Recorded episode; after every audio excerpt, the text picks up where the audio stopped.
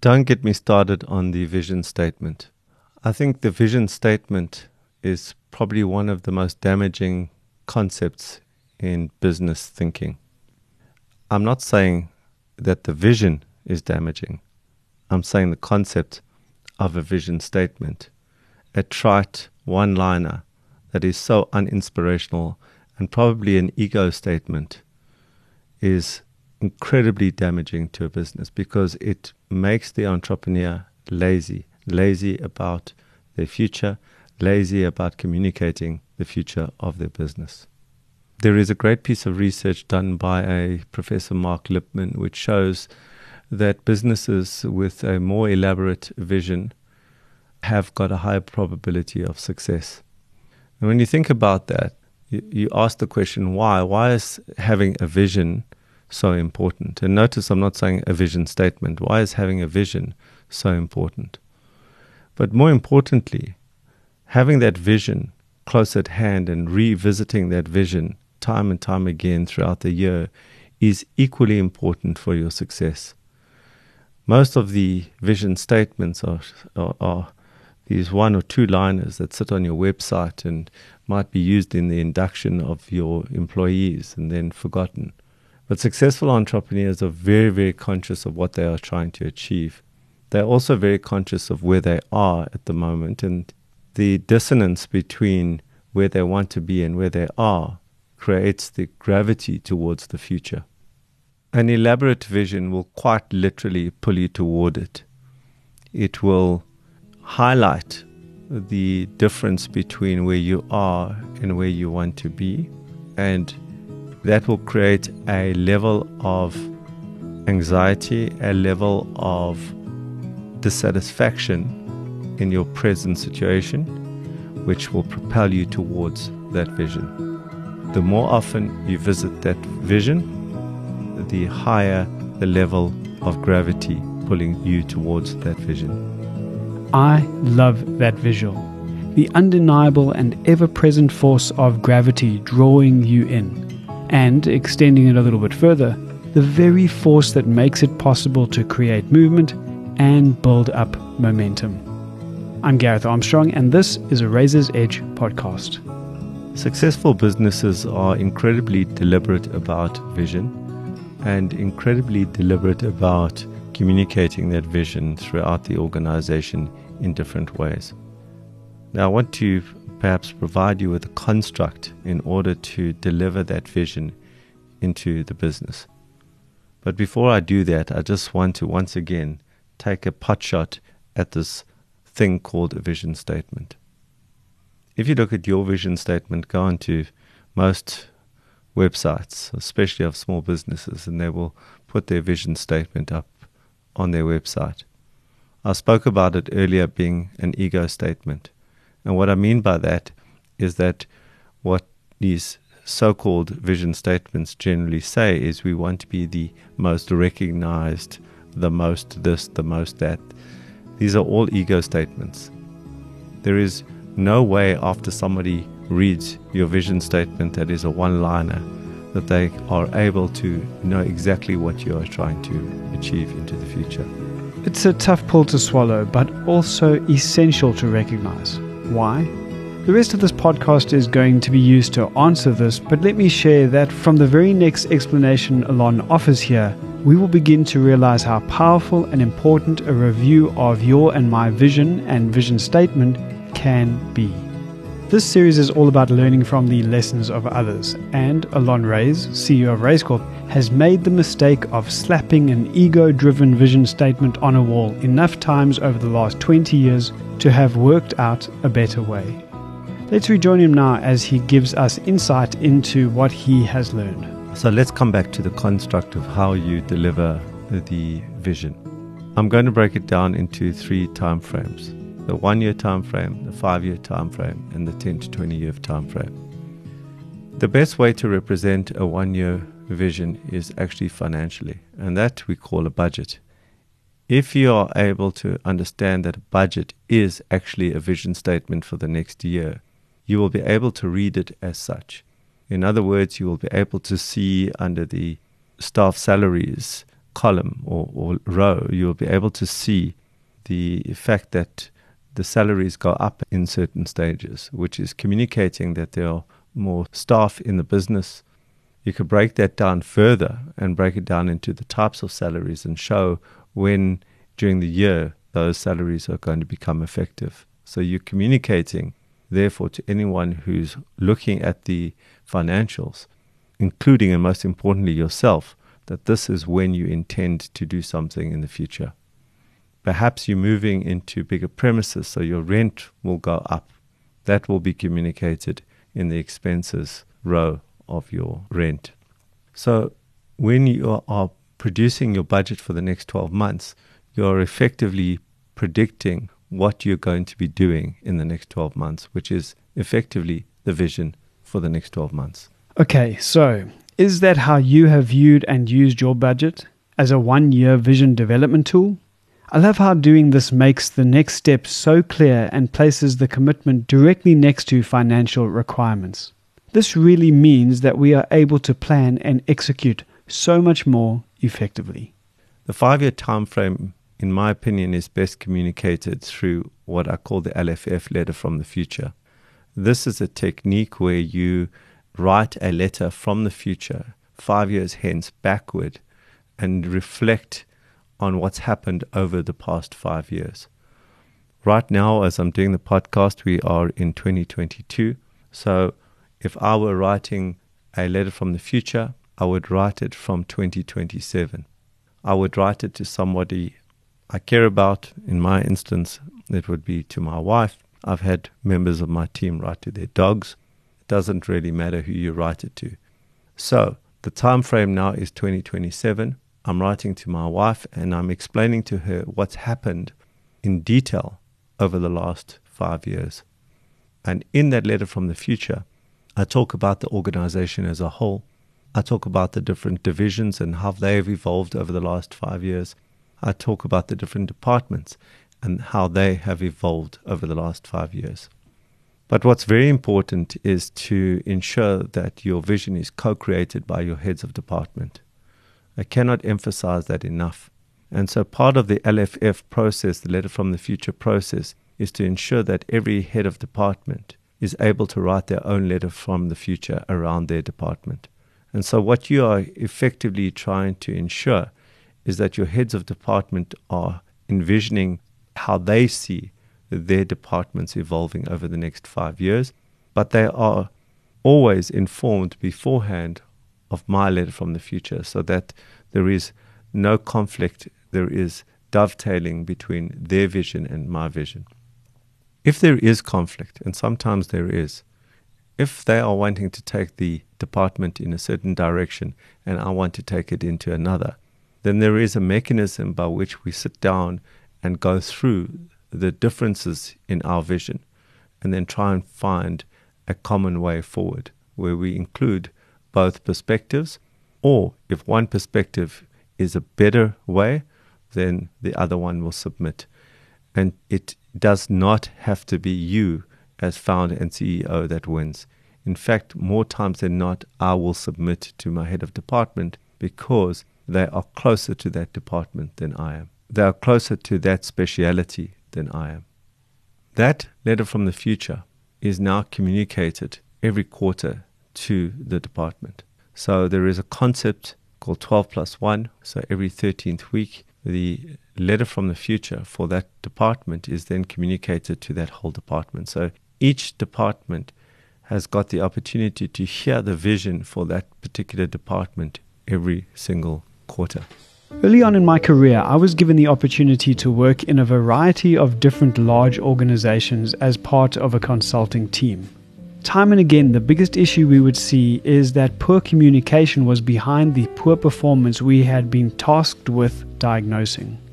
As you consider your own experiences, I'm certain that you will have a story or three to tell about exactly this. Can you see the benefits of a LFF, a letter from the future? Let's come back to my LFF, your LFF. The problem with just having a letter from the future as a document, and by the way, my, my LFF sits at 36 pages long right now.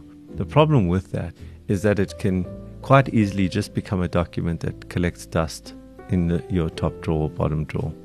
So, what's very, very important is you operationalize that vision. And so, as part of the discipline of actually creating vision into reality, I drive my heads of department to create what I call strategic objectives or SOs out of my LFF for that year and say this is what they are going to actually create as a result of that letter from the future. So we would literally highlight within that document lines or sentences where I have elaborated what I want in detail. And then they would then scope that in terms of making that a reality. They would scope it in terms of the budget required to make that a reality. They would scope it in terms of the headcount. They would scope it in terms of the risks. They would scope it in every which way possible and then present that back to me and the rest of my exco in terms of how they can bring to reality the words that were in this vision document. And suddenly it is apparent just how important our vision actually is, and how useless so many vision documents and vision statements currently are. But wait, there's more. So let's look at the construct of the timing and how that is, is structured. I think it's important before I talk about my structure to emphasize that this is just my structure and you would need to make this your own. But I'm just going to share with you my structure. My structure is that business partner and I go away every year in October.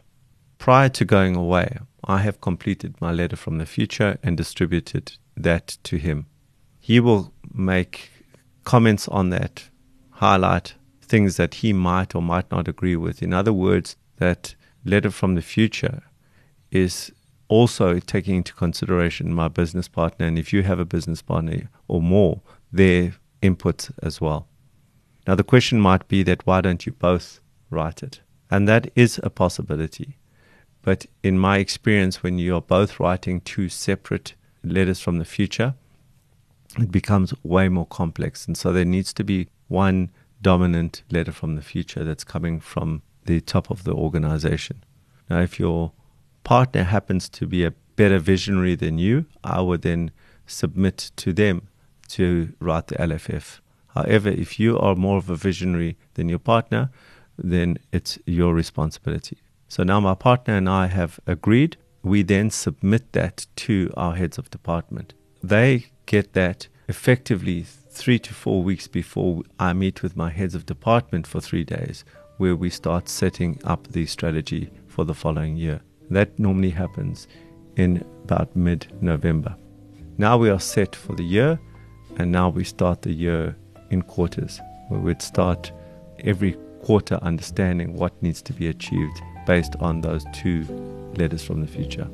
Do you see the mechanisms at play that Allon is using to get the very best out of his team? It stands to reason that this is what we all should be doing, especially because of the time and effort that went into finding and training those we are entrusting these leadership and management roles to. I can say for certain that I have not heard or seen a focus on vision result in such operational clarity before. So far, we have discussed our one year and five year visions. There's one more phase to go. Now let's finally move on to the 10 to 20 year vision. The 10 to 20 year vision is ideally a visual representation of the future. So if you walk into a Raizcorp today, if you walk in and look at in the reception, there is an illustration of what Raizcorp looks like into the future. It's a building, there's a statue, the statue has got a, a, a meaning, there's detail around the fact that there's actually, in our vision, a swimming pool. In that vision, there's a full on visual representation of what Raizcorp will be into the future. What does the sales department look like? What does the studio look like? What does the selection department look like? What does the finance department actually look like? What are they doing? What are, th- what are they required to do for the whole organization on a monthly basis? There are even departments that don't exist today, such as the legal department that doesn't exist today that would exist into the future. So, when in the future? Where are we going to place them in, in our building or buildings? I then take that and then extrapolate that into the detail around that. So, in the document that I present to my exco when we go away in November, that vision will be broken down into the numbers. It'll be broken down into the numbers for 2023, 2024, 2025. So, as an example, I might look at the revenues coming from a particular division. I might look at the number of salespeople that I expect to have in that division. I will look at the capabilities that I need to achieve into the future. I'll look at everything for that actual division to need to create on a year by year basis until that vision has been actualized. And then, literally, year by year, we work towards that. What you will see is that year on year, as you revisit that long term vision, is that there are minor modifications to that long term vision. There are minor modifications to the visual. There are minor modifications to the capabilities. And you're allowed to do that. But the one thing that I implore you not to do is to zigzag. Do not take your whole organization in one direction in January of this year and in a completely different direction in January of the next year. Somehow, entrepreneurs have this deep need to come back from a December holiday and rah rah their team in a completely different direction. All you see is eyes rolling, and the very next day, everything's back to as it was. The only person who got excited from that was you. Try and keep consistent. All the research shows that visions that are consistent, where you keep digging the groove into a certain direction, have a higher probability of success. How detailed is your 20 year vision? Have you created something you can see and possibly even touch, as opposed to it just sitting in your head?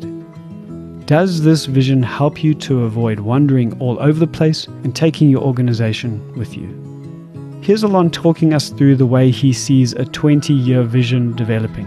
And remember, 20 years needs to roll back into a five year vision, which needs to roll back into a one year vision. Let's just make this real in terms of how you bring a vision into reality. So, the first thing is you have to look into the future and let's take Inspire Studios as the, the vision. Inspire Studios is this vision that sometime into the future there will be a division within Raizcorp that is producing entrepreneurial content.